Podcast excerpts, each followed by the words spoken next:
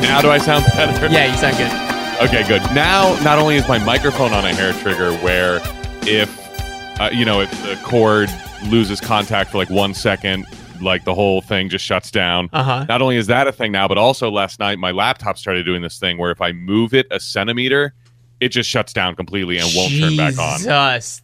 Yeah. It sounds like uh, sounds like we need some new tech at uh, at our NHNL studio headquarters. Yeah. This is uh where our technology is only slightly better than what you see on the show. yeah, that's for sure. Jesus, and uh, and we're living 25 years in the future. Yep. God. Well, what what do you, do you how old is your laptop? I don't remember. I got it. That's not a uh, good I don't sign. Yeah. How is there a way to find that out? Probably not.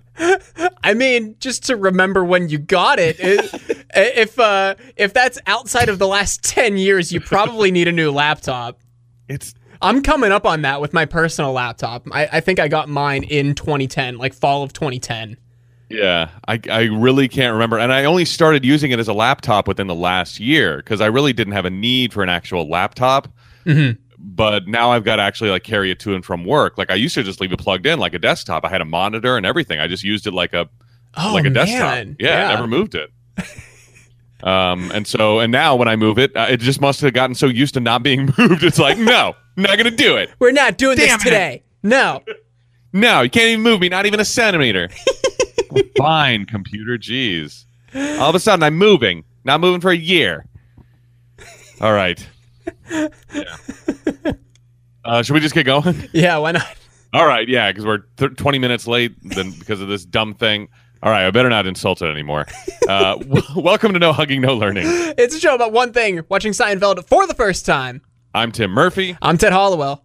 and today we will be talking about The Wink, season, season 7, episode 4. But before that, we did have some homework and stuff from the previous episode, um, which was, hang on, I know what it was. The uh, the postponement. Yeah. No, it wasn't the postponement. no. no.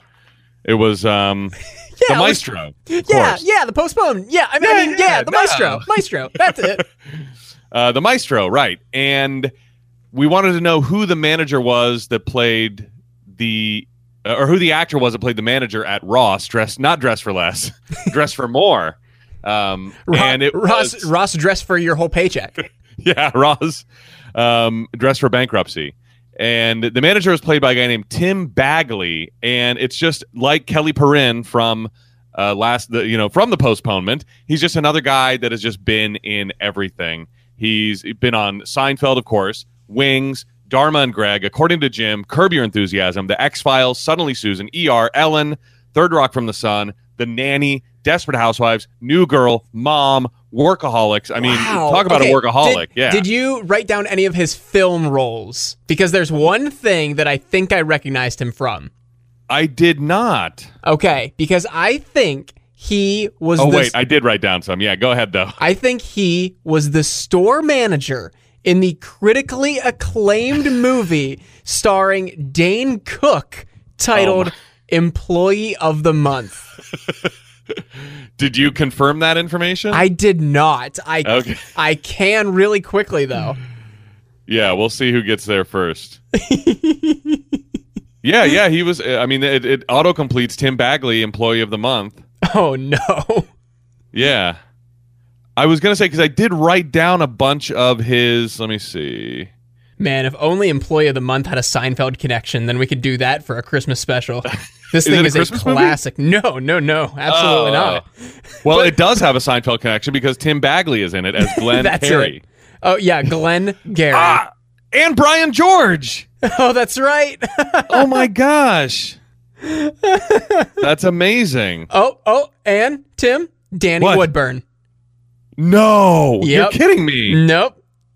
That's crazy. Yeah. Uh, Tim Bagley plays Glenn Gary, and Danny Woodburn plays Glenn Ross. Oh, I said Glenn Carey. Oh, no. I see. Glenn Gary and Glenn Ross. Yeah, very get- funny. Get it? Ha. very, very funny. Yeah, so Tim Bagley was also in The Mask, the, the Jim Carrey tour de force. Uh, he was also in Austin Powers, uh, The Spy Who Shagged Me. Oh my god. Okay. He was in. I bet. I have a feeling you love this movie. He was in Accepted. Ted. Oh no. You don't love that movie? Uh, I haven't seen that in probably, oh my god, uh, ten years. Uh, Yeah. I that probably holds up very well, doesn't it? I wonder. I wonder. oh wonder. boy, Yeah, I remember That- enjoying um, it when I saw be, it. I can't remember what came first in Jonah Hill's filmography. If it was that or Superbad Yeah, or the forty-year-old virgin. or the Forty Year Old Virgin. Yeah, you're right. It's probably Forty Year Old Virgin, then then this, then super bad is what I'm thinking because like he's he's like a very minor role in Accepted, but Superbad Yeah, he's yeah. like he's like like uh, joust into the into the mainstream. Is that the right word? Yeah. Thrust Yeah, yeah, into the he was- mainstream. he was the star of of Superbad. Yeah, Oh, I mean, yeah. he's on screen most but of the time. but yeah. accepted, he's literally just wearing a hot dog suit, yelling out, "Ask me about my wiener." But that's what everybody remembers from the movie. That's like, even it. if you never the saw the movie, you remember thing. that. That's the only thing. No one thinks to remember the South Harmon Institute of Technology. yes. Yeah, so he was so his first uh, credited role apparently is in I Heart Huckabees, which I um, saw a million years ago in 04 and I didn't understand it really. And I don't remember him being in it. But then he was eBay customer and 40 year old virgin. then Barry and Grandma's Boy. Oh Then my played- god, yeah. Then he played, I guess, 17 year old Adam Sandler in Click. Wait, then- for real? Yeah, yeah. He plays Ben Newman at 17 years old. I'm guessing that's uh, Adam Sandler's character. I don't even remember him being in that. I'd have to watch it all over again. Oh wait, never mind. Uh, ben is one of his kids. Michael Newman is uh, um, so Ben Newman is one of Adam Sandler's kids in Click, and so that's who he plays Okay. uh, at 17, and then accepted, and then 10 items or less. So 2006 was a huge year for him, Jeez.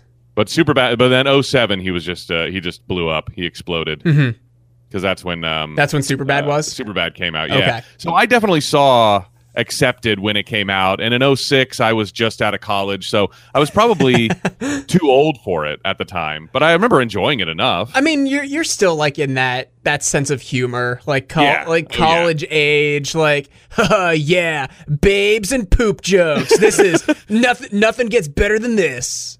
But I have a feeling it was like it, it holds a a more of a foothold in the heart of somebody who was younger than or, or the same age as the people in the movie, you know, Mm, because it maybe. just wasn't in you know, it just wasn't in my pop culture wheelhouse at the time. But for some people, you know, it was probably like yeah, you know, like like Harry Potter is for younger people. I was I was older than that whole explosion. Oh, so true, I didn't really true, jump on the train. Not that there's an age to that, but like I've talked to people who are like younger and are like surprised I've never read a book or seen a movie Harry from Harry Potter, and so You- like yeah, it wait. just wasn't This is new information to me. really. Really? oh my god. I mean, I, I've never read the books, but like Grace and I have seen all of the movies countless times. She more than I, and she had never seen any of them until like four years ago. Yeah, yeah. It, it's just it's such a well. That's interesting because you guys were at the age where you should have been like lining up at Barnes and Noble at midnight to get the, the last book or whatever. True, but she grew up with a very conservative religious family who thought Right. witchcraft was from the devil. 10-4 on that, good buddy. I can completely identify with that because that's that's probably why my brother has no interest in it really. But I think his wife loves it, so by now he's probably seen it all. Um, I'm pretty sure she's a big fan. How much younger is your brother? He is. Hang on a second. Oh, wait, this is like- research you have to do. Um, he's God. How old is he? God damn! Well, like I'm supposed to know this off the top of my head. I know how old my siblings are. Yeah, you're right. I should. I think he was born in '87, so he's 33. Does that sound right? Uh, yeah, yeah, I think. Yeah, I'm gonna I- go with that. Final answer. Am I right? I guess there's no way for you to know. Yes, I, I, am here to confirm the age of your brother.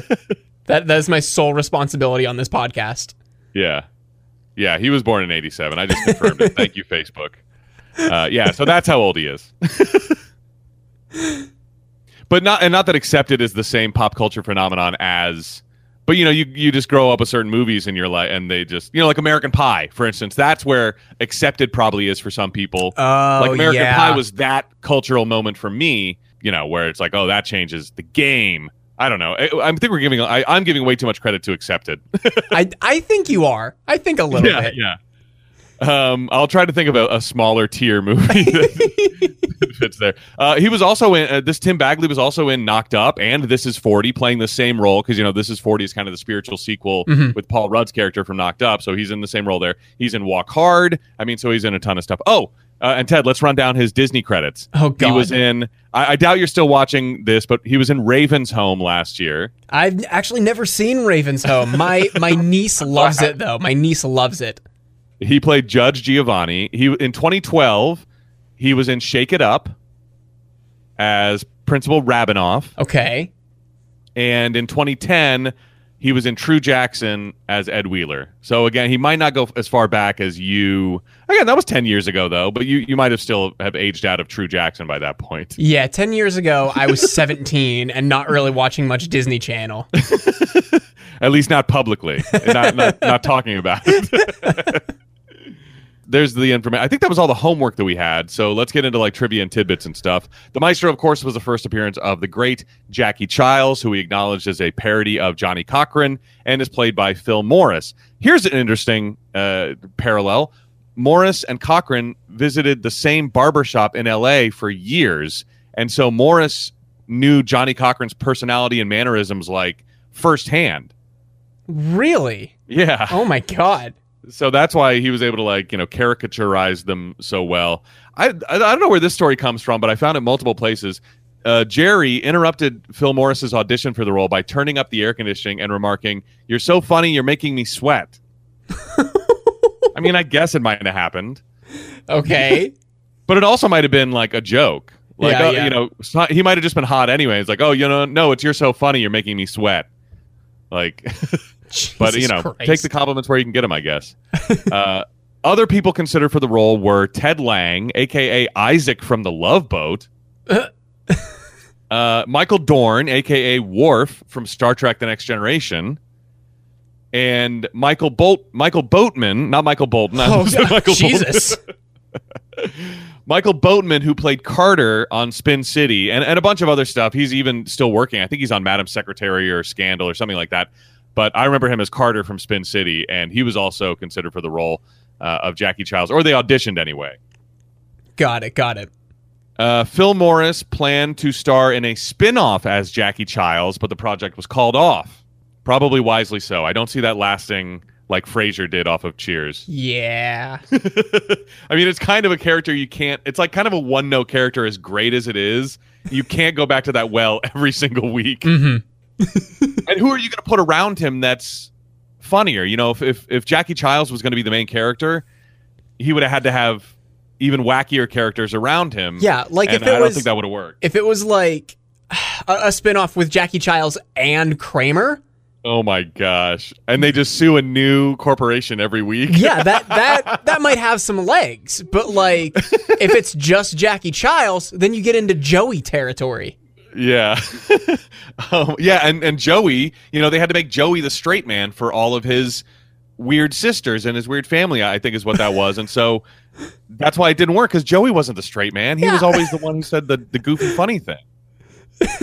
yeah, but I want to see that show now where where Jackie and Kramer sue a different company every week, and and then Kramer settles for some like ungodly, stupid Oh my amount God. or It- yeah, or special like- treatment. It's like uh, Jackie and Kramer take on Nathan for You, where Yes. they where they try and scam a new business each week, but then try and help them out in the worst way possible. But it it is well intentioned.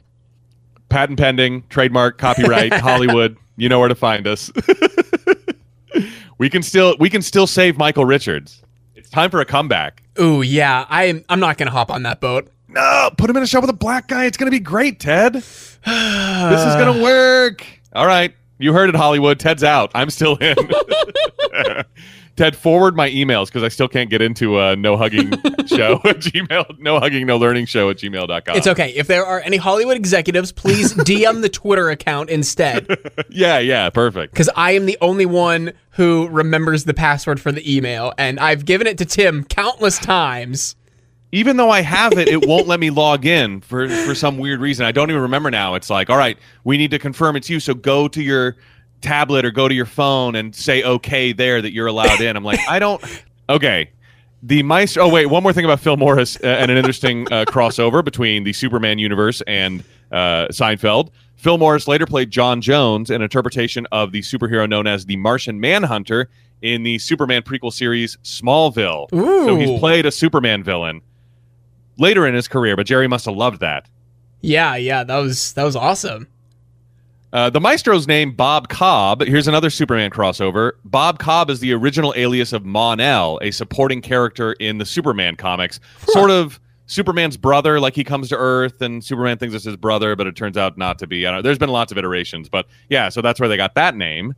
And the name Bob Cobb would be used again by Larry David in the Curb Your Enthusiasm episode Trick or Treat, which I don't remember what it's about, but that's okay because I'm guessing you it's haven't seen it anyway. I'm guessing it's something having to do with Halloween. Probably, probably. In the postponement, here's oh, this is a good this is a good little catch from somebody on the internet. In the postponement, Kramer could be seen drinking coffee outside the movie theater by taking the top off, but he puts the top back on for going inside.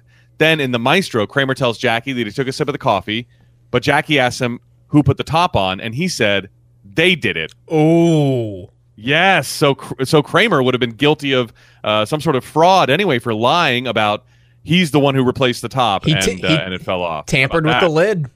Yep, It ma- makes the case void right there. I know that that's everything. Not that they would have been able to find that out. I mean, unless Java World found the security footage outside the theater, perhaps. I don't know. I mean, hey, for fifty thousand dollars, I'd be doing a lot of a lot Look of work try, trying to Yeah. trying to prove this guy wrong. Yeah, you look into it. And I wanted to touch on one thing. Oh, this is the last thing, but one thing from the end of the episode that we had a little discrepancy on. Uh, the script goes like this Jerry says, You didn't have to push me. Kramer says, I didn't push you. How much did you pay that guy? And Jerry says, 75,000 lira. And Kramer says, 75,000 lira? Are you out of your mind? And Kramer's, uh, Jerry says, Kramer, you don't understand the conversion rate. Uh, and so someone did the math, and Jerry's taxi ride in Tuscany would have cost $63.75 based on the conversion rate established by Mr. Chichio, where Oh. what is it? Uh, two million lira equals uh, seventeen hundred dollars or something like that. So Uh-huh. from the from the airport to the you know to rural Tuscany, again, sixty three bucks, probably not that bad. No, and what did, what did I say last week? I think I said think like one hundred and forty eight dollars, maybe. Yeah, because I think you heard Okay. one hundred and seventy five thousand, not seventy five. Okay, yeah. So I guess I was a little high.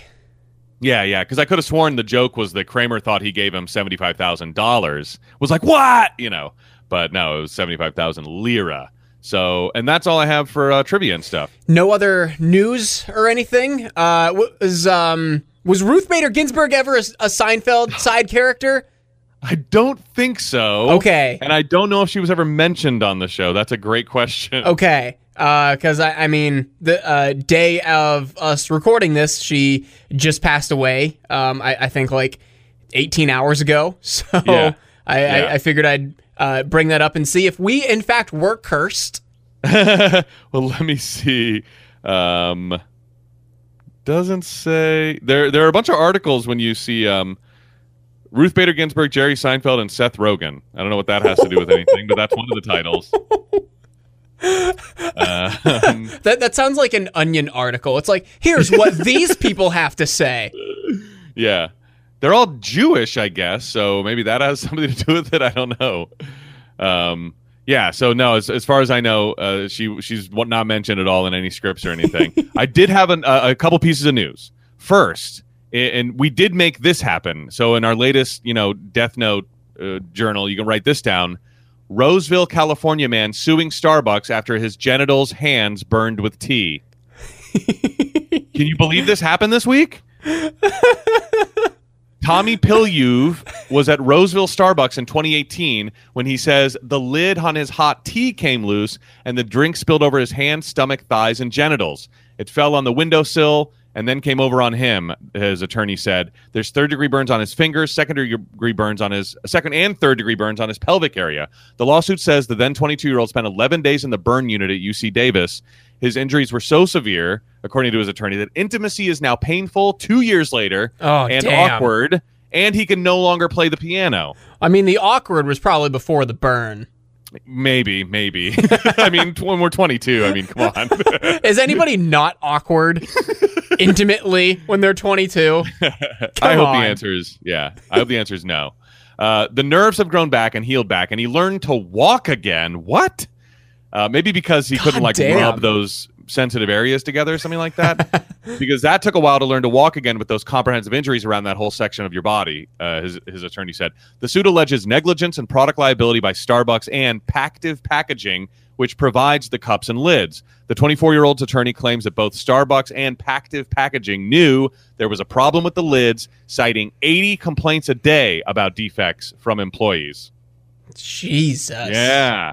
So we got another hot coffee situation on our hands, only this time it's hot tea that he was spilling, girl. um, yeah, so I just find that really interesting that that broke this week when we just got done talking about Kramer's Java World situation. And by the way, the, the those lids at I don't know what they were doing in 2018, but the new like sippable Yeah. lids, like those pop off so easily if you like just give a little squeeze to the cup side. I mean, that thing is you can't carry it by the lid for sure. That that would be a death sentence. Well, I mean, but- yeah, if you're, I mean, not to bring it back to him, but if you're Jonah Hill and you always carry it by the lid, it's always going to fall off. Don't Yeah, carry yeah. it by the goddamn lid. It's not meant to be carried by the lid. I will say that if you get a hot drink, that lid is I think that lid is pretty secure. I wouldn't carry it by the lid again, but but the the plastic ones that you get like nitro cold brew or the Yeah. iced coffee in like those pop off immediately. It's crazy. You just look at them and they just fly off. It's nuts. And uh, the one final bit uh, of no, of news I wanted to mention, I'm hoping Ted that when you logged into Newman's mail sack today with that old password, there was a Jason Alexander cameo waiting for us. Uh, there was not. Ah, damn it! I know. Uh, although, like, 650 bucks. That's I'd say that's um, especially because a it was only so Jason Alexander was on Cameo, which by the way we made happen because we've been talking about it for the past couple weeks. Jason Alexander was on Cameo for 24 hours, and he uh, his cost of requesting was 650 dollars, and it was going uh, it was a Biden fundraiser. It was a Joe Biden fundraiser. So all of that taken into account, plus Jason Alexander is you know still a giant star and part of the you know I mean Seinfeld fans I'm sure made up the bulk of the the purchasers. I'd say that's a, a like a perfect price point right there because a the urgency and b you know looking at other cameo prices on there I'm like Mhm. some people are overpriced but I think that's right where it should be. Yes, but like the thing is, a- and, I mean, this is um, th- th- this can actually be brought around to wrestling because if you charge less for your cameos, more people will buy them, driving up the demand. And I mean, they're a couple minute videos anyway, meaning you will raise more money for the thing you are trying to do. Like, hmm. uh, looking in the lens of wrestling, Roman Reigns is one of the, the biggest stars in the WWE today, right? He's on hmm. Cameo at $500 per video and mm-hmm. and he only does like maybe one minute videos right? However much smaller in name level guy by, goes by the name of big e charges $125 for his videos. I, I think he's um here let me uh he is yeah he's not even on like the top 10 most expensive. I think he's only 125 but the thing is he brought in $62,000 on Cameo. Roman Reigns doesn't even break that top 10. Oh wait, no, he's number 5 at 18,000. So 62,000 versus 18,000 because you wanted to charge more because your ego. I think here's what I Or not to- yeah, ego, I guess. I don't know. Because like partly ego. I mean, but partly like price yourself. If you uh, like, who knows if he even likes doing them? You know, like that's true. But You they're know, a I've- I've minute or two are- long. Like one of the yeah one of the great I mean, th- like, this is the biggest. I try to keep this is the biggest is, like, you- George Costanza thing that he could have done. He's like, I want to raise some money for the Biden campaign, but I don't want to do any work for it.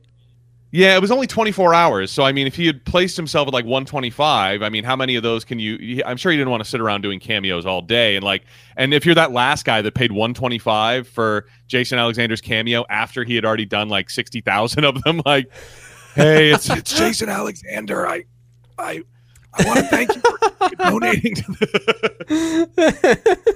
Like, Here's my ah, great- yeah, like, oh yeah, I was in the pool. yeah, here's another one of my great catchphrases.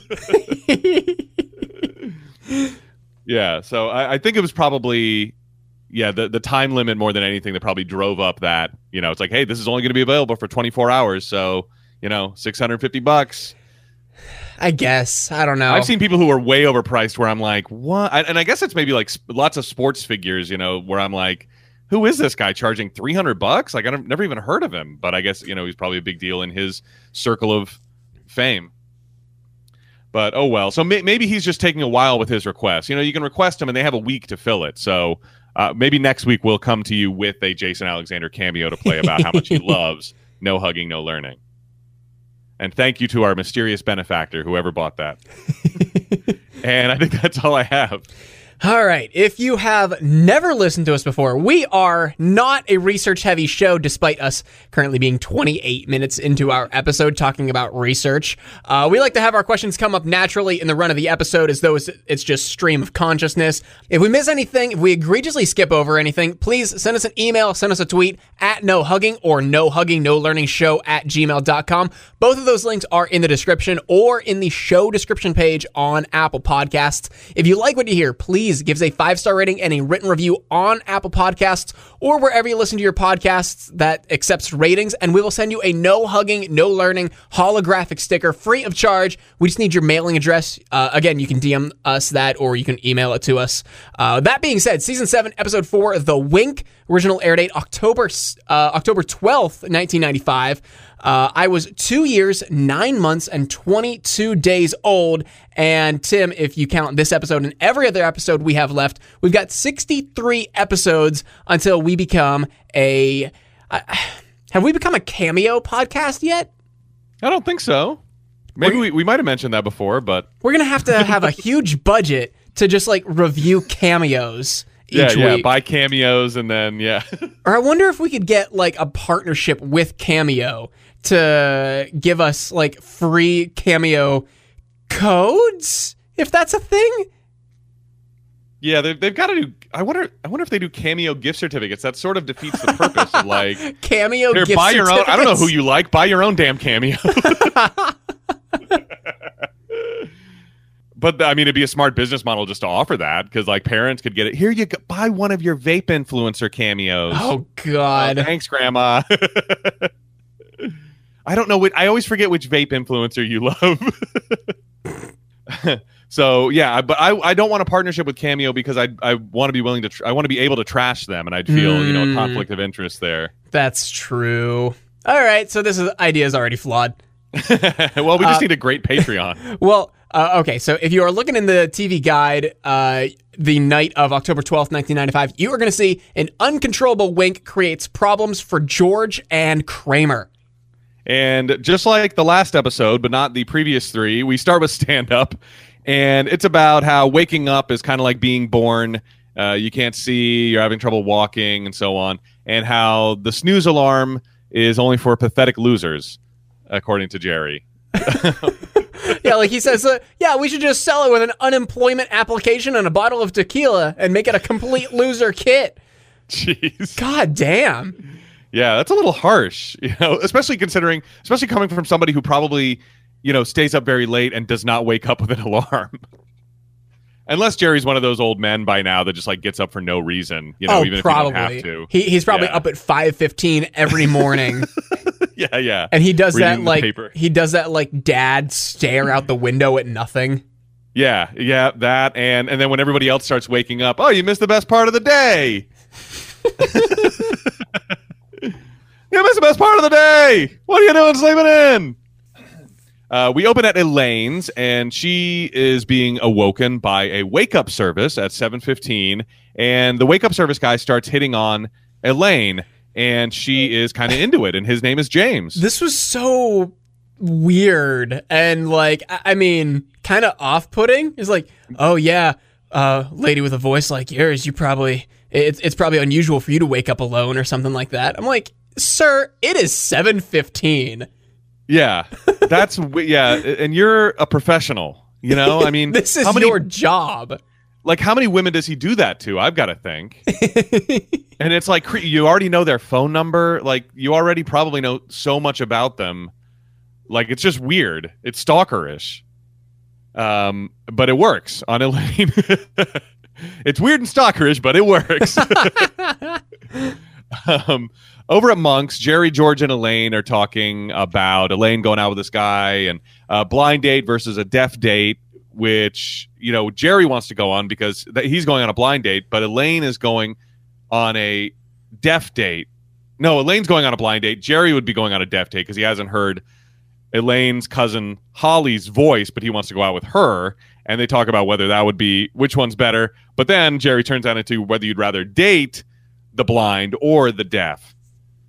And Jerry says he'd rather date the deaf because the blind would be messy. There's no way they're going to get all the crumbs that they leave, and so uh, that would irk him. By the way, remember Jerry did date a deaf woman Oh, that's uh, true. a long time ago, Marlee Matlin. Yeah, I didn't look up the episode number, but he has experience, uh, at least with one side of this argument. And George says he would date a blind woman because they wouldn't know that you're not good enough for them. You could let yourself go, you could let the house go, and I, I loved, uh, I, I loved that because Elaine's like, I think she'd figure it out, and maybe which is a great dig at George. That's that's very true, and, and maybe it's just me being an able-bodied man saying this. I'm surprised at how non-problematic this got. Does that make sense?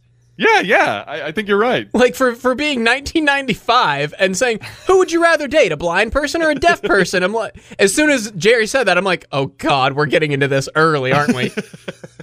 yeah, I, th- I think it did land okay. Uh, and the, by the way, a blind person dating uh, people with sight does come into play in a very funny Curb Your Enthusiasm storyline from a very early season. Um, I want to say so. It's something that Larry David went back to later on, blind people dating, okay. uh, and stuff like that. Yeah. Uh, Jerry gets a vegetable sandwich and grapefruit because I guess he's trying to eat healthy. This does seem to be a new habit for Jerry, right? yeah, I, we haven't seen this yet. Yeah, and he digs into the grapefruit and it squirts George in the eye. Over at Yankee Stadium, George's boss, Mr. Wel- Wilhelm, is looking for George's, I guess, supervisor, Mr. Morgan. I think it goes Costanza, Morgan, Wilhelm, we've kind of decided. Mhm. And Mr. Morgan's been coming in later and later, and he asks him if there's something wrong, and and George winks, and he's like, "If there's a problem, you could tell me." He's like, "No, no problem," and then he winks again, and Mil- Wilhelm sort of like gives him a knowing nod, and George is really clueless about Yeah, he has no idea what's going on. about the interaction.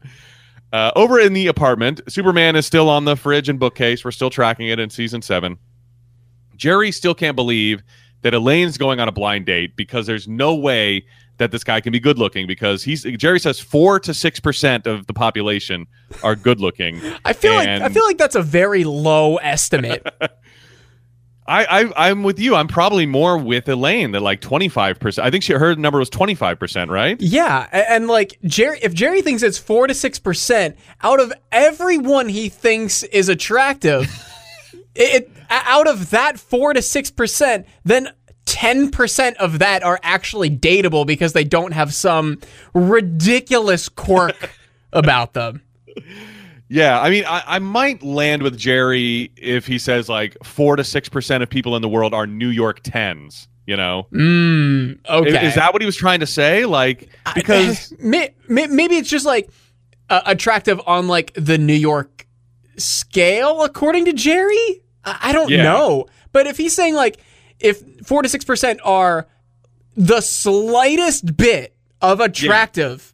By, Baseline by, attractive. by any measure of beauty in the entire world, then then that's pretty restrictive. yeah, I mean, even if he qualified it as like, I'm only attracted to four to six percent of women that I see, I would say that's fine. That's fine. Yeah, but he's saying like no.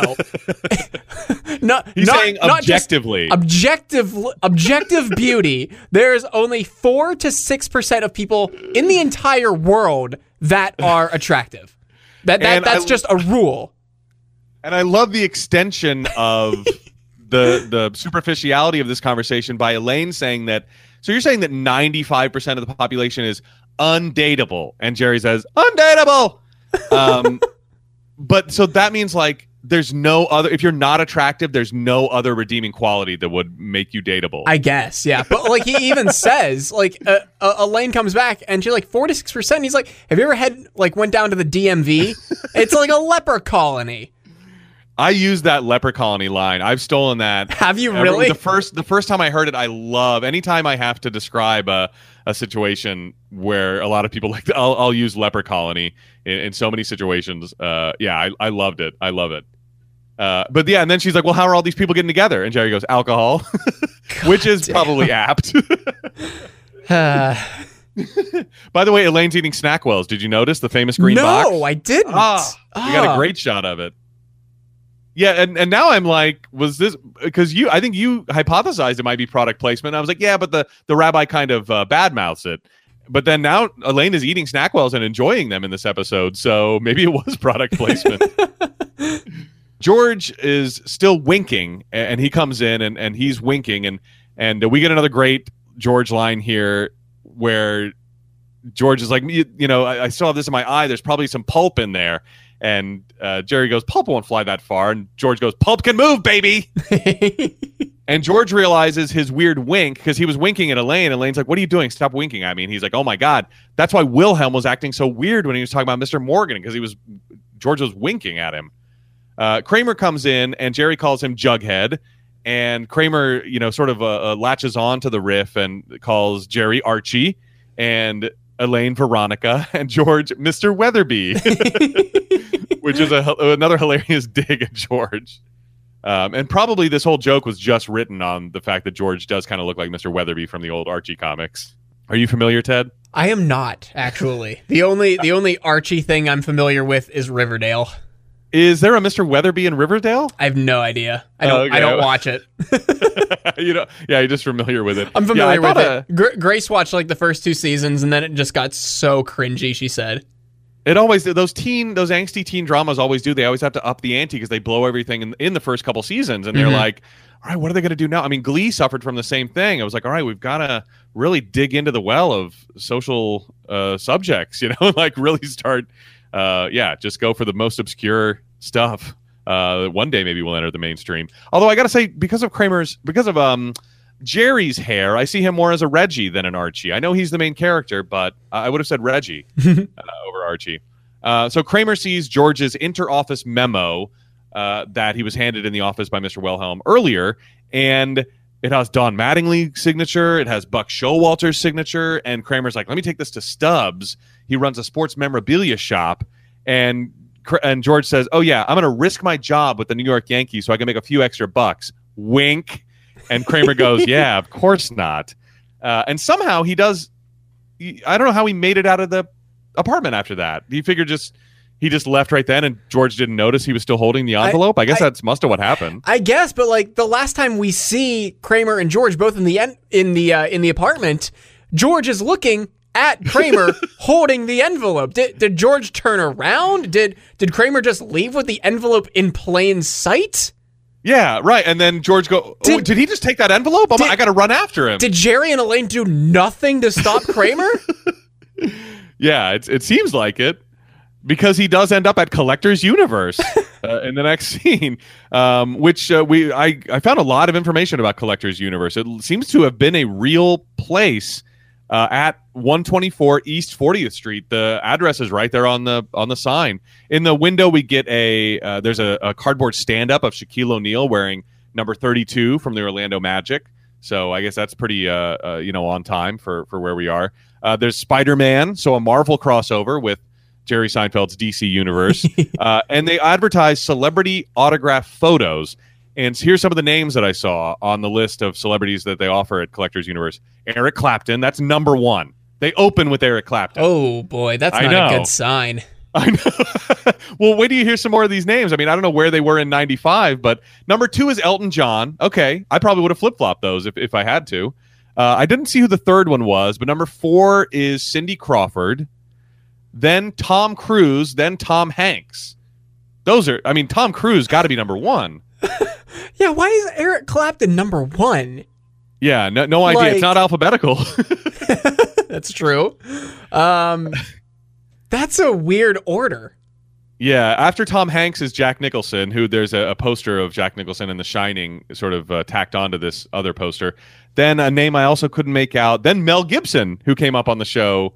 I feel like, oh wait, were wait, were we talking about Mel Gibson? I might have been thinking of something else. I don't think we were I, talking about. I don't Mel think we were. Uh, but Mel Gibson's on there. So again, Giant and '95. Um, yeah, Jack Nicholson maybe even I would have put. I would have given top billing, but um, there was also a store called Collectors Universe at 30, uh, 31 West 46th Street. Both of these places are closed now. So, but the on here's the crazy thing: the awning next door is still there on Google Maps. It says like uh, you see the end of a street sign. I think it says Lexington Avenue or something like that. So that exact same awning is still there, but Mhm. Collectors Universe is not there. It is now Concord Hair Salon. Uh, Yeah. Uh, so Stubbs is not interested in the envelope because it's an interoffice envelope and it's like not that interesting looking. But inside is a birthday card signed by the entire Yankees organization. And now we've got something, according to Stubbs. Uh, over in the stadium, Mr. and Mrs. Morgan are in George's office, uh, and Mr. Morgan is looking for that card he needs to sign. And George doesn't know, you know, he does, George doesn't have the card for him to sign. And and Mr. Morgan's like, all right, well, make sure it's here. I'm, I'm going to my massage. And George goes, right, your massage. Wink. And the wife notices the massage and looks shockingly at George, and then back at her husband. okay, at, at this point, at this point, does George know that Kramer has the envelope and the card? I I don't think so. It doesn't seem like it. Okay. unless he's playing it really cool. I I- mean, he must, I guess, but he seems shocked later when when he had I don't know, maybe he just was going to see how much like let Kramer's little thing play out and see how much it's worth and then Mm, maybe. when he gets it back maybe like right. that's right. Okay. yeah, he couldn't track him down or something. I feel like there's a deleted scene here we're missing where he goes, "Did Kramer leave with that idiot?" All right, well, when he comes back with it, I, you know, I'm going to tell him not to sell it, but it'll be interesting to know how much it's worth, you know, or whatever. Yeah, I feel like that would um that would make this a little easier to transition scene to scene. Yeah, yeah, definitely. It, it would have answered a, a lot of questions. I feel like over at Monk's, where I guess Elaine is having her first date. Yeah, I what why why here? Why in the daytime? I, I guess that the daytime would be a good like lunch brunch date maybe. I don't know. but but but she meets James and she's relieved that he's good looking. Like she even does the uh the exasperated like brow wipe. yeah, I, I wrote down James is '90s good looking. Didn't he have like '90s hunk vibe? Oh, yeah, Like the- yeah. yeah. Something about I think it was mostly the hair, but I was like, I had to put his '90s, not just good looking. When- he's '90s good Was his shirt tucked in too? I want to say yes. Okay, yeah, I- was- like a nice that- that- belted pair of jeans. That, that that's a very very 90s 90s good looking guy vibe. Yeah, yeah. Kind of like a rugby style. Yeah, shirt. yeah. and uh, over at the old Homestead Steakhouse, which is still there at 56 9th Avenue. And thank goodness it's still there because it is the oldest continuously operating steakhouse, not just in New York, like the sign says, but in the whole United States. Oh God. Yeah, it's been open since 1868. Do they still have the fattest cow I've ever seen on top of their sign?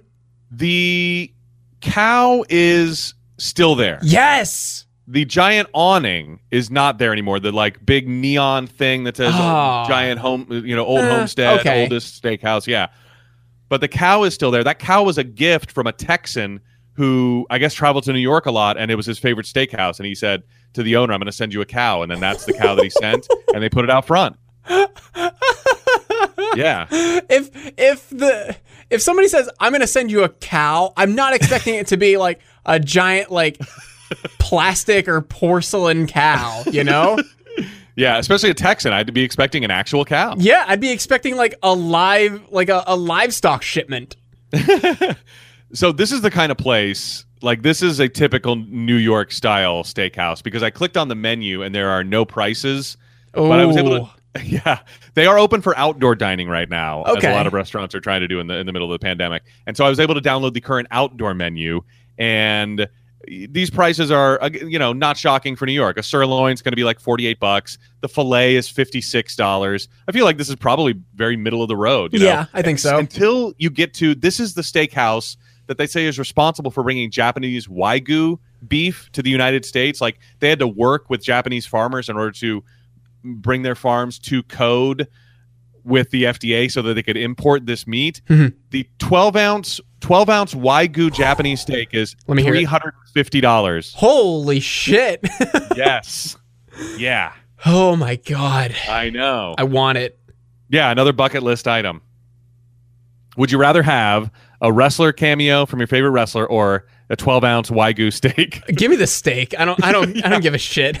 yeah, yeah. It, when I when I compare a $350 cameo to a $350 steak, I'm going to land on the steak every time. Yeah, because I mean, that's it's going to be a story at the end of the day. You know, like oh, I ate at the old homestead and ate a three hundred fifty dollars steak versus oh yeah, I paid three hundred fifty dollars and got this uh, minute and a half video for my favorite wrestler. Yeah. Like everyone's just going to look at you at that point like, why would you do that? Yeah, I mean, I, I will say the one thing on Cameo side is the video will last forever. You know, the steak is only going to be a, a story and a memory. But I still remember the best steak I've ever had, and so if this is as good as I can tell you where it was, Walker's Drive-In at in uh, Jackson, Mississippi, in Mm, Fondren. okay. I highly recommend it if you're ever down there. It, it, it was like eating a cloud made of meat. So the fact that that made an impression on me, Man. like I, I'd, I'd probably still go with the, the steak. I'll tell you what. Uh, the the best steak I've ever had was not at a steakhouse. It was not. I the, the the most expensive steak I've ever had was at Jack's Steakhouse that used to be owned by Robert Irvine. The um, Ah, yeah, uh, we ate there in New York City. I think I told you about this. I think I even said it on the podcast. I ate like $120 worth of food, like just myself. wow, yeah. Uh, but the best steak I ever had was cooked by my uncle and served to me on a paper plate. Nice. Yeah, and nothing better. it, it was uh, it was it was a fillet that he got uh, grilled out. Like he took like four hours to prepare this thing. Dang. It was incredible. Yeah, I bet. Um, uh, bread is eight dollars at this at the old homestead. if you just want bread, they're not just going to bring you bread. You got to pay eight dollars. Uh, the burger is like twenty seven bucks. A Kobe burger is forty five dollars. So, um, you know, you're you're paying New York prices unless you unless you want that wagyu. Then you're playing you're paying God knows what. Um, and it might have also so it's at the same address, 56 9th Avenue, but the brick exterior is not white anymore like it is in, in this episode of Seinfeld. It's now an actual brick exterior, but there is a white building next to it. It looks like it might have been cut in half, like maybe they sold part of their building and and moved just into half of it. I don't know. It, it looks different, I'll say. So if you are gonna Hmm. gonna head to the old homestead, don't look for the giant neon awning, but look for the cow. Look for the cow. Look for the famous cow. Uh, Jerry's on a date there, I guess, with Elaine's cousin. It's not. It wasn't made in, entirely clear at the beginning when Elaine was like, "You want to go out with my cousin?" That he would be doing that that night. You know, Yeah, I mean, I, were you confused by this? a little bit. Yeah, it, it took a minute to for me to catch up to where the show was, but it is Holly and Jerry's like, um, well, you know, I'm not really a meat eater because she can't believe he's never been to the old homestead, and I, I love where she's like, "You're not one of those," and he stops her like, "No, I'm I'm not one of those." Like they won't even say vegetarian in yeah, like in the old homestead. it was it was it this taboo in '95 being a vegetarian? not taboo, but it was still a punchline. I'll say. Okay, okay. Yeah, I, it I was mean, like, it- oh, God, like vegetarians are less masculine, especially you know, vegetarian men are less masculine. okay. and- I mean, it, it in 2020, it's still a very lazy punchline. Still a punchline, but a lazy one. yeah, I, I mean, there's there's so many, you know, actual like all menus have vegetarian options now. It's just, Yeah. It wasn't as mainstream as a, as it is now in '95. It was still a weird thing that you had to go out of your way and you really had to make an effort to be a vegetarian. Like now, there's much less effort involved. Okay. Same with the joke. Much less effort involved in making a vegetarian joke. just just reference your favorite conservative comedian if you want uh, some. God. But but but now, um, you know, but vegan's probably the punchline. You know, Uh, even like, even that, even that is incredibly lazy at this point. Oh yeah, yeah, because there are just as many concessions and, and made for vegans. These Yeah, days. yeah. Uh, Holly says that Grandma Mima would take us here as kids. She'd take us to a matinee, and then take she'd take you to a place with a fifty six dollar steak as a kid. God what a da- waste of money, Grandma Mima. Yeah, how much how much is their kids meal? Yeah, 35 really. $35 and it's like a, a little tiny burger slider and french fries. I guess Grandma Mima was loaded. She must have been. I mean, looking at some of the uh, decorum she had later on Yeah. that uh, that Holly took from her after she died, it, it looks like she had some money.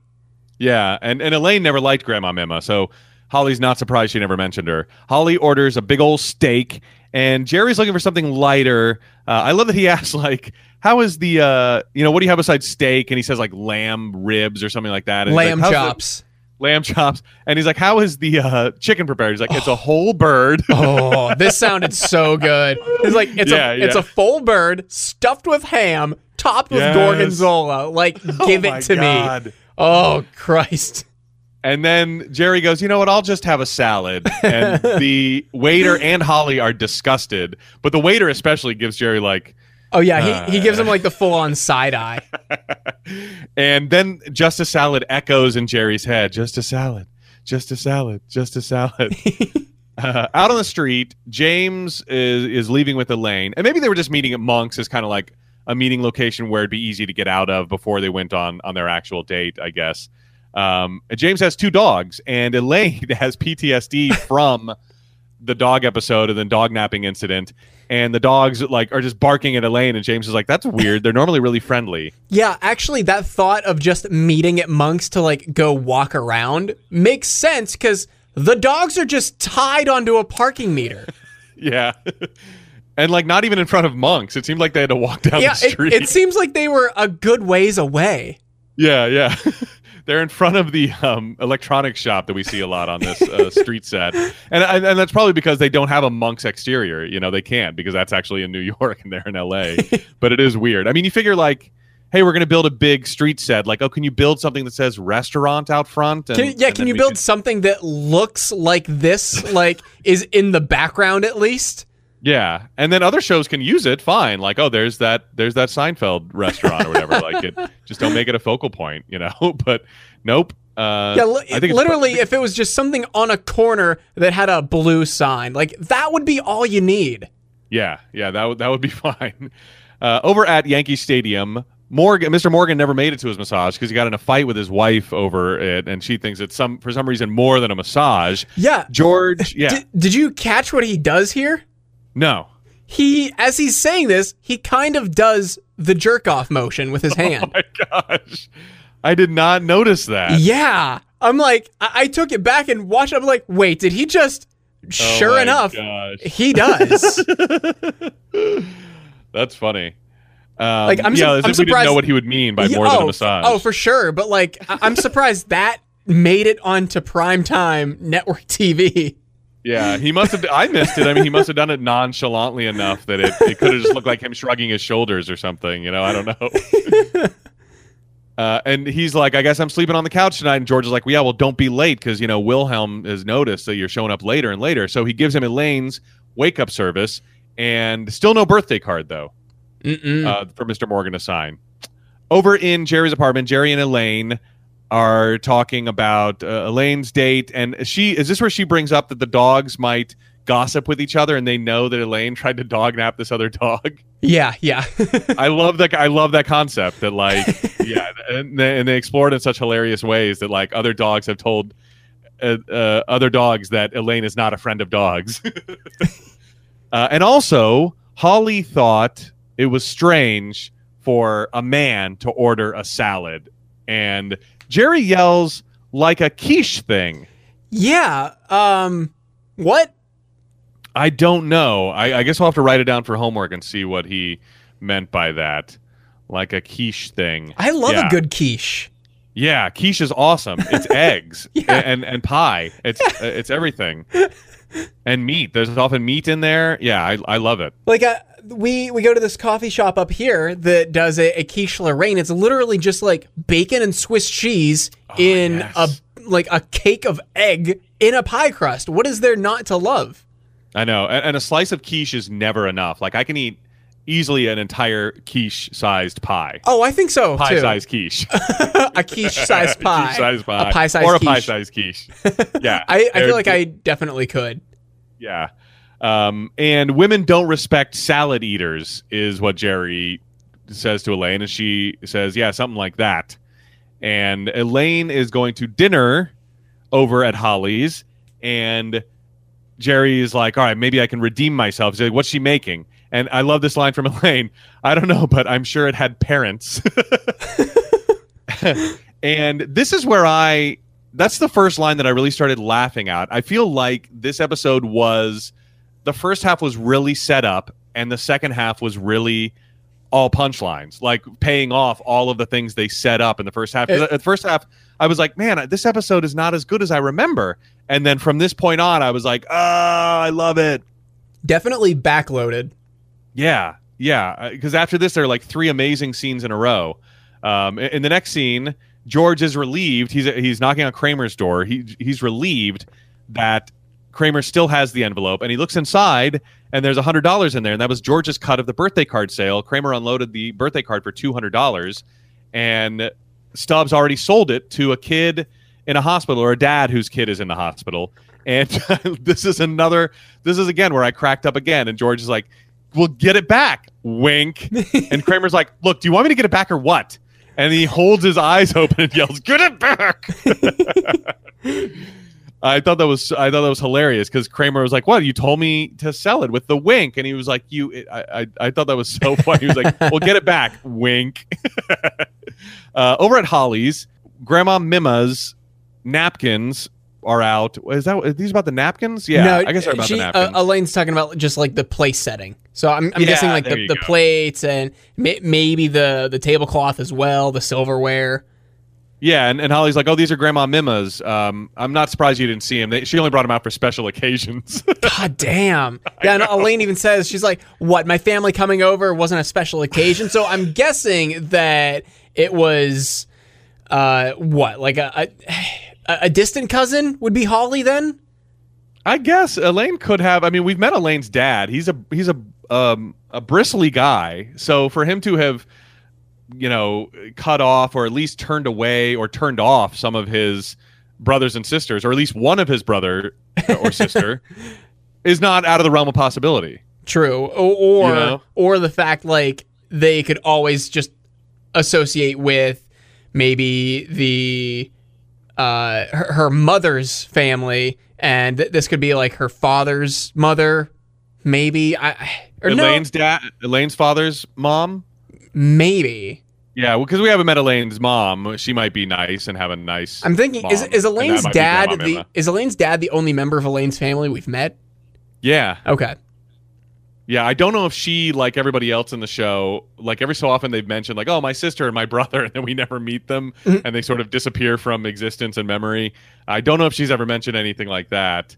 I feel like she has, though, like, oh, my sister is going to do that, or my sister's dating somebody. I feel like she does have a moment like that that I'm, I'm forgetting.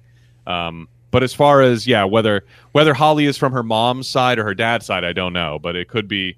Yeah, in, in which case I'd imagine that Elaine is the distant cousin and Holly is more closely related to Grandma Mima. But it sounds like Grandma Mima is Elaine's grandma too. That's true. So it can't be two it's gotta be it's gotta be first cousins. Maybe, yeah.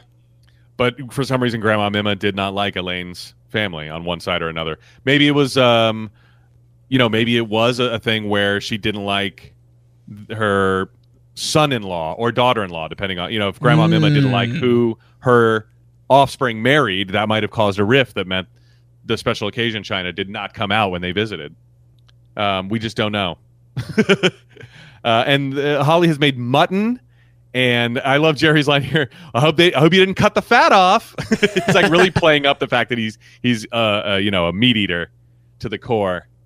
Uh, over at the hospital, uh, Bobby is the kid in the hospital, and he has the greeting card already in a frame, and so it does look great. And Kramer tells him that Paul O'Neill will hit a home run for him, uh, and Bobby asks for two home runs. And this is this is another again. I cracked up at this line too. well, I'll tell you what. Okay, I'll get Paul O'Neill to hit two home runs, but then you got to do something for me. I know. Get out of this hospital bed and walk someday. Yeah, yeah, yeah. That'd be great, but I need the card. God damn. Kramer just totally brushes it off. like, yeah, yeah, that's good. That'd be great, but I really need this card. I know. the, I'll the kid I'll is like, get out of this bed one day and I'll walk again. Like, yeah, sure, kid, whatever. Yeah, yeah. I, I actually need this card. Look, j- just just this piece of paper is fine. You, you don't got to do that. I don't care if you never walk again. uh, over at Holly's, they're looking at more Mima memorabilia uh, that she's got all over the place. Jerry, meanwhile, is spitting mutton into the napkins and stashing them in his jacket. And I think this is where um, Jerry said, uh, you know, uh, Holly's like, "Oh, I'm so glad you like my mutton," and he's got he's like, "Oh, salad's got nothing on this mutton." Yeah. and then he talks about how that's a joke he took from his butcher. and, and like I, I think it's at this point holly's like and, and she says it like this too i was afraid you only ate salad like why, why does she whisper salad like Yeah. uh, is there is there a vegetarian living with her that will be like super offended by by jerry yeah, she can't even say it out loud. That's she how much she loves can't meat. she can't fathom the idea of vegetarians existing so she has to whisper the word salad Yeah, it's at this point I get a little try hardy vibe from her where, you know, it's the same kind of vibe that uh, this is going to sound so awful, but when, when, I'll just say when someone, I, I won't say when, I, I won't make this just about women, even though you can probably tell that I'm thinking that way, but like about when women talk about sports and you can tell like, they're just they're they're they're not really into it. You know, their heart's not. It's, it's when anybody talks about anything dispassionately Mhm. to try to fit into another group I mean- or become or, or or act like something that they're not. i mean yeah that, that can be about anybody it's not it's not gender exclusive yeah, yeah. It's like w- w- if you talk about anything, because you try to make yourself into this thing. Like, oh, if I, I'm going to be the I'm going to be the person that likes this. I'm going to be the woman who likes meat, or the woman who likes sports, or the guy who likes books, or yeah, whatever. Yeah, you know? I, I've done this before. yeah. Oh, for sure. Yeah, that's how I, that's how I'm I'm so I, I can identify it so well. yeah, definitely. It's like all right, you, you're like all right. Part of my personality is now going to be that I like this thing that is uh, obscure or not, or that people who are like me don't often like, and then you, and then it never really takes. You know, so you have to kind of fake it. Um, but you never make it. Um, and Elaine, so Elaine wants to go, and I guess it's gotten cold, so she wants to take Jerry's jacket, which she's been stuffing all the mutton in. And I like as Elaine leaves, she says, "Thanks for mutton." that was good. That was a good line. that was awesome. Uh, and Elaine, out on the street, is being followed by dogs. Who and she's telling him, uh, you know, don't believe what you hear. I really like dogs. You know, still thinking that all the dogs have had a dog meeting and have decided to hassle Elaine because of what she did. Uh, Holly, meanwhile, back in her apartment, she notices she's missing a bunch of napkins. What- not, not even a bunch. She says two napkins are missing. Two napkins. She's missing Not even a bunch. two napkins. Yeah. And she's like, oh, I bet Elaine took him. She's probably having a good laugh about this. Meanwhile, cut to Elaine being chased down the street by a pack of angry dogs or hungry dogs. They're not angry, they want that mutton. Uh, over in James's apartment, Elaine is seeking refuge from the dogs, and she can't go back out because they're just going to find her again. So uh, she's going to stay the night. And James, I guess in his apartment, he only has a sofa bed, and that's where he sleeps. And so they're going to have to sleep head to toe, Elaine says. And just looking around, I was like, okay, the dogs are in the kitchen. So that's one of the doors that he kind of points to. And then there's two other doors, and uh, there's three other doors. So he must have, like, I guess well, this this isn't even a studio because the kitchen is a different room. I don't know what you'd call this. So there's like two closets and a bathroom and a kitchen, and then he sleeps in that that main room. I, I guess. Does he? Yeah. Is he the type of dog person who gives his dogs the bedroom and he sleeps out in the living room? He might. That's He another. might. That's another fine theory. Yeah, like the do- there's a dog room and then a There's the dog Uh, a sleeping closet, I room, guess. There's the dog bedroom, and there's the dog playroom, and, And the mean- dog kitchen. Meanwhile, I sleep out here on the couch like a little like a little boy. yeah. One of them's got to be a closet. So there is probably the dog room, the kitchen, a closet and a bathroom. Maybe. Uh, the next morning, Elaine's feet are all over James's face, and this was another hilarious moment to me. First of all, like, you know, God bless that actor for for going through with this. I mean, that's really disgusting. Even if her feet were like just so clean. I mean, that's really it was really disgusting sight to see. And then she like slaps him awake with her feet, which I thought Yeah. was hilarious. Hey, wake up! And like slaps But- him with both her feet. But why exactly did they have to sleep head to toe? well, they've only been on one half of a date, really, and so you know, sleeping side by side together is just too much at this point. I guess, but like it, this looks like a pull-out sofa, not just like sleeping on the couch, which I, I could definitely get if they were sleeping Yeah. on a couch together. But Yeah. it, a pull-out sofa, there's enough room. Like There's if you're room. if you're worried about like being too close to the person you barely know, put pillows between you. yeah, could have done that, or like a, a blanket, rolled up blanket or something. Yeah, definitely. Yeah, I don't know. I don't know why, um, but the- everyone, you know, the, he slept in because Elaine's feet were in his face, which means that all of his, you know, it's eight thirty, and she's like, "Don't you have calls to make?" And he's like, "I'll make them later," and rolls over. Instead of freaking out, and, and the camera pans over to his wake up call list, and the number one is Mr. Morgan to wake him up at six thirty in the morning. Well, we we see M Morgan, which I'm guessing the M stands for Mister, right? Mister, his first name. His first name is Mister. and uh, and cut to Mr. Morgan still sound asleep on the couch as he suspected. The return of the smash cut. yeah. Uh, over at Yankee Stadium, Wilhelm, you know, says that Morgan's going to be gone soon and George is going to get his job. Uh, over at Monk's, Holly is accusing Elaine of stealing the napkins and Jerry fesses up. Uh, Holly's not there, but Elaine tells him that you know Holly won't leave me alone about these napkins. Then Jerry fesses up about spitting meat into the the pockets and uh, and putting them in his pocket. And he's like, "Well, where is my jacket?" Elaine left it at James's. He's like, "Oh, you spent the night at James's." She was like, "Yeah, but we slept head to toe." And Jerry's like, "Well, what difference does that make? Your genitals are still lined up." I thought that was hilarious. And then this part was like just an awesome capper on the joke. Like, uh, no, uh, I slept with my back to him. And Jerry and George give each other a look like there's still something lined up. I thought that was great. Uh, over at Yankee Stadium, in the locker room, Paul O'Neill is there, and Kramer comes in and he tells him about the promise he made to the little kid about hitting two home runs. And Paul thinks he's uh, and, uh, uh, just crazy for doing that because he's not a home run hitter anyway. So two home runs in one game is going to be crazy. By the way, I thought Paul O'Neill was a great actor. Yeah, yeah, good, uh, good, um, guest guest role here. Yeah, like Uh, really good acting. Why is it so easy for Kramer to walk into the locker room? Not only the locker room, but the front office later. yeah, yeah, I do like that. Um, you know, he's Paul's like, "How'd you get in here anyway?" that I, I I did like him adding that in because I mean I have that exact question. yeah.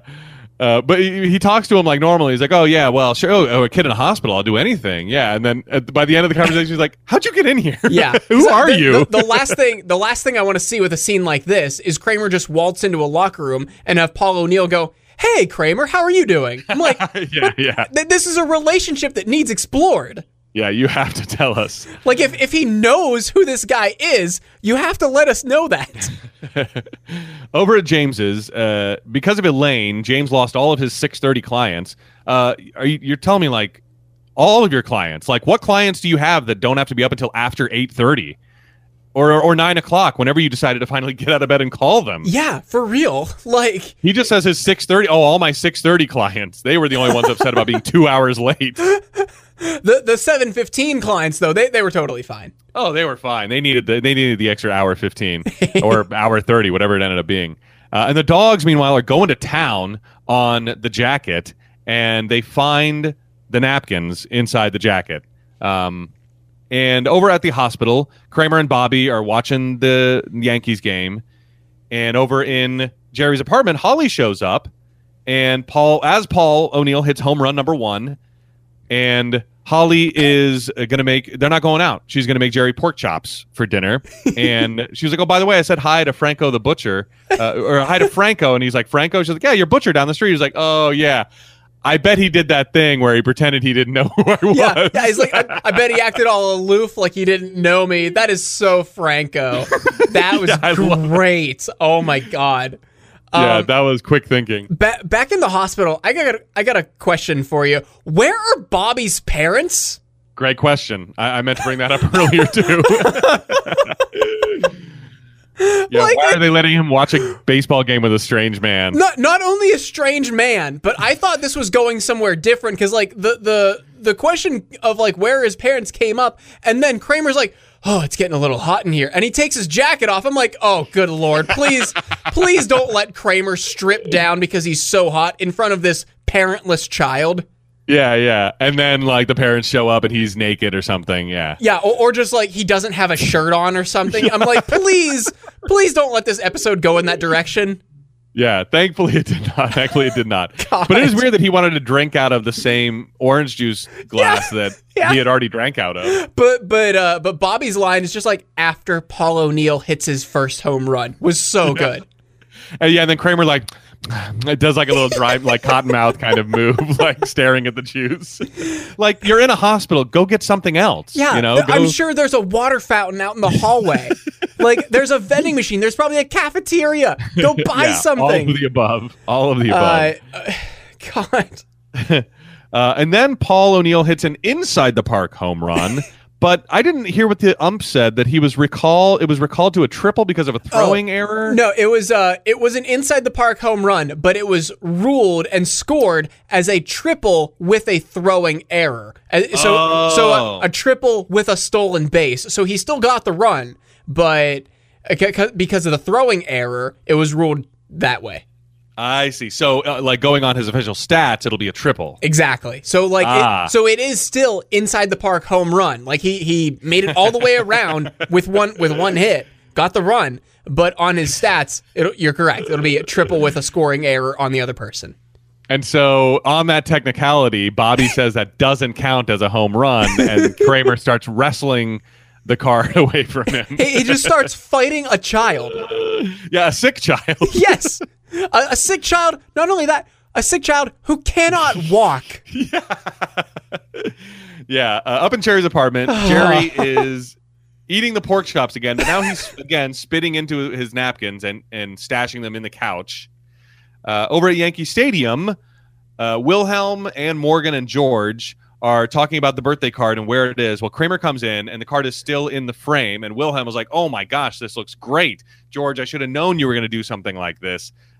Kramer says to George, "You know, it took everything to get it back." By the way, Paul O'Neill has to catch a fly ball in his hat in the next game. we made another crazy promise to Bobby. Yeah, yeah. And and Morgan's line here to to George is like, "Well, you screwed me again, Costanza. How am I, how am I supposed to sign the card now? It's already under the glass." Which I, I guess you can probably take the backing out. Yeah. Yeah, I would have. I would have been like, I'm "Oh, hey, I didn't sign. Can we, you know, pop that off and put it?" Because it Yeah. had to have been such a quick job. I mean, It's not it- like it's permanently framed, you know? yeah, yeah. Um, I, and I, but I love his delivery of this from like, like laughing. He's sort of laughing along with everybody. But, he, but it's one of my favorite deliveries in the whole series. Where he's like, "Well, you screwed me again, Costanza." Like he's laughing about it because he's so angry. Like it's, and and then he turns on like, "How am I supposed to sign it now? It's already under glass." Like he, he it's such a. Uh, a gradual shift in tone. It's Yeah. just brilliant. Well, you screwed me again, Costanza. I love that delivery. It's so funny. Up in the apartment, uh, James and the dogs come in and they're wearing the napkins that he calls bandanas that he found. He's like, "Oh, I found him shoved in this jacket with a bunch of mutton." Um, Like at that point, would you expect them to be bandanas? I wouldn't. no, I don't know what I'd. I don't know what I'd think, but I guess they looked nice enough that he wanted to put them on. And then the dogs like jump up. Uh, uh, by the way, James, who just does not control his dogs. Oh, oh, it's, okay if my dogs go literally anywhere they want to in your apartment, right? Even up on your furniture, where a lot of people, even with pets, don't allow their pets. yeah. Uh, and they they start digging in the couch and they find the meat in the sofa. And I love lines here. You know, it's like, oh, do you always hide? Um, do you always hide mutton in your jacket? And Jerry's like, uh, sometimes I use the sofa Jeez. as the dogs are finding the meat. Uh, over in Steinbrenner's office, George tries to save Mr. Morgan, but uh, Steinbrenner's not hearing it. He's giving George the job. I, I love that he's like, it's going to be a lot of work, a lot of long hours, not much more money. Yeah. but it, he's also like, you'll finally get the recognition you deserve. And George is like, that's what I'm afraid of. yeah, yeah. And then he starts listing all the people that he's had to let go over the years, including uh, he says Billy Martin twice, which must be Uh, a Yankees joke. He says Billy Martin three times. Billy Martin three times. All right, I'm gonna look up Billy Martin Steinbrenner firings because it must be a Yankees joke that maybe he did keep hiring back Billy Martin and then firing him. I, I really don't know. or is this like a Steinbrenner's dumb joke? You know. Uh, but then he also says Buck Showalter, who is the current Yankees manager, and as George you didn't hear that from me, George, which is hilarious. And that's the end of the episode. All right. Do we have any homework? Uh, yeah, we'll look up what Jerry meant by like a quiche thing. Ordering a salad is like a quiche thing. Okay. And then, uh, as we just heard, the firing of all the Yankees managers over the years and, and Billy Martin and, and figure out what's going on there. Okay. I, I I think that's I think that's pretty yeah, much it. that's right? all I. Yeah. Uh, what do you like? What do you like visually about this episode for cover art? Man, something happened that I was like, that's it, and now I don't remember. Oh, maybe George holding his eyes open. That's exactly what I was gonna say. That's exactly what I was gonna say. I was like, what was it? It was perfect, and I didn't write it down. Yeah, Uh, that's it. Okay. Uh, do you think we can come up with a better description? Oh, let's try. So we've got an uncontrollable wink creates problems for George and Kramer.